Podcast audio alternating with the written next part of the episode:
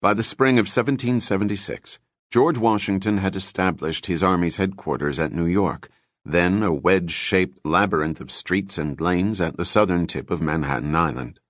Bracketed by two tidal rivers, New York was the second largest urban center in America. It was also rapidly filling up with American soldiers as the city braced for an invasion by sea. Five miles to the south of the American encampment in New York, lookouts atop Staten Island's Todt Hill searched the horizon for enemy ships. Three months before, Washington had formed his elite lifeguard, consisting of more than a hundred hand-picked men between five feet eight and five feet ten inches in height. They were all, in accordance with Washington's orders, handsomely and well made, clean and spruce.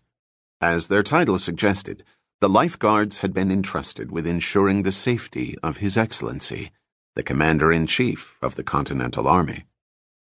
During the second week in June, with a British invasionary force expected any day, New York was rocked by the rumor that one of Washington's Life Guards, Sergeant Thomas Hickey, had conspired to betray the leader he had vowed to protect.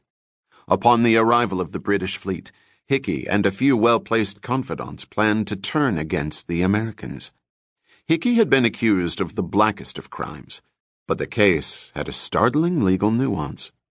How could a people who still called themselves British subjects condemn a soldier for remaining loyal to the king? Certainly, the New York courts, being as yet held by authority derived from the Crown of Great Britain, could not try the man. The only alternative was for Washington to try Hickey before a military tribunal. On June 26th, a court martial board found the Life Guardsmen guilty of mutiny and sedition. Two days later, Hickey was hanged on the Common of New York before a crowd of almost 20,000 spectators. A week before the signing of the document that made it official, Washington had issued his own Declaration of Independence. On the very next day, at nine in the morning, the lookouts atop Todt Hill saw the first British sail. In about ten minutes, Private Daniel McCurtin recounted in wonder, the whole bay was as full of shipping as ever it could be. I declare that I thought all London was afloat. Over the course of the next few hours, the dozens upon dozens of sails coalesced at Sandy Hook the strip of barrier beach at the tip of northeastern New Jersey, where ships traditionally anchored before entering New York Harbor. Once the ships had come to rest and the sails were furled, the many masts looked, to McCurtin's eye, like a wood of pine trees trimmed. Only three months had passed since the British General William Howe and his army of almost 9,000 soldiers had been forced to abandon Boston when in a single night Washington managed to build a cannon equipped fort atop Dorchester Heights.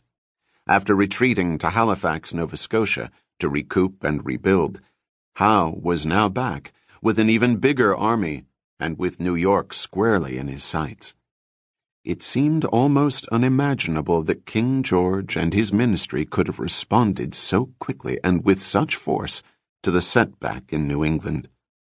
But as it turned out, King George was just getting started. A few days later, the wind shifted into the south, and the hundred or so ships gathered at Sandy Hook started up the channel toward the Narrows, the mile wide choke point between Staten Island and Long Island, through which all ships sailing into New York Harbor must pass.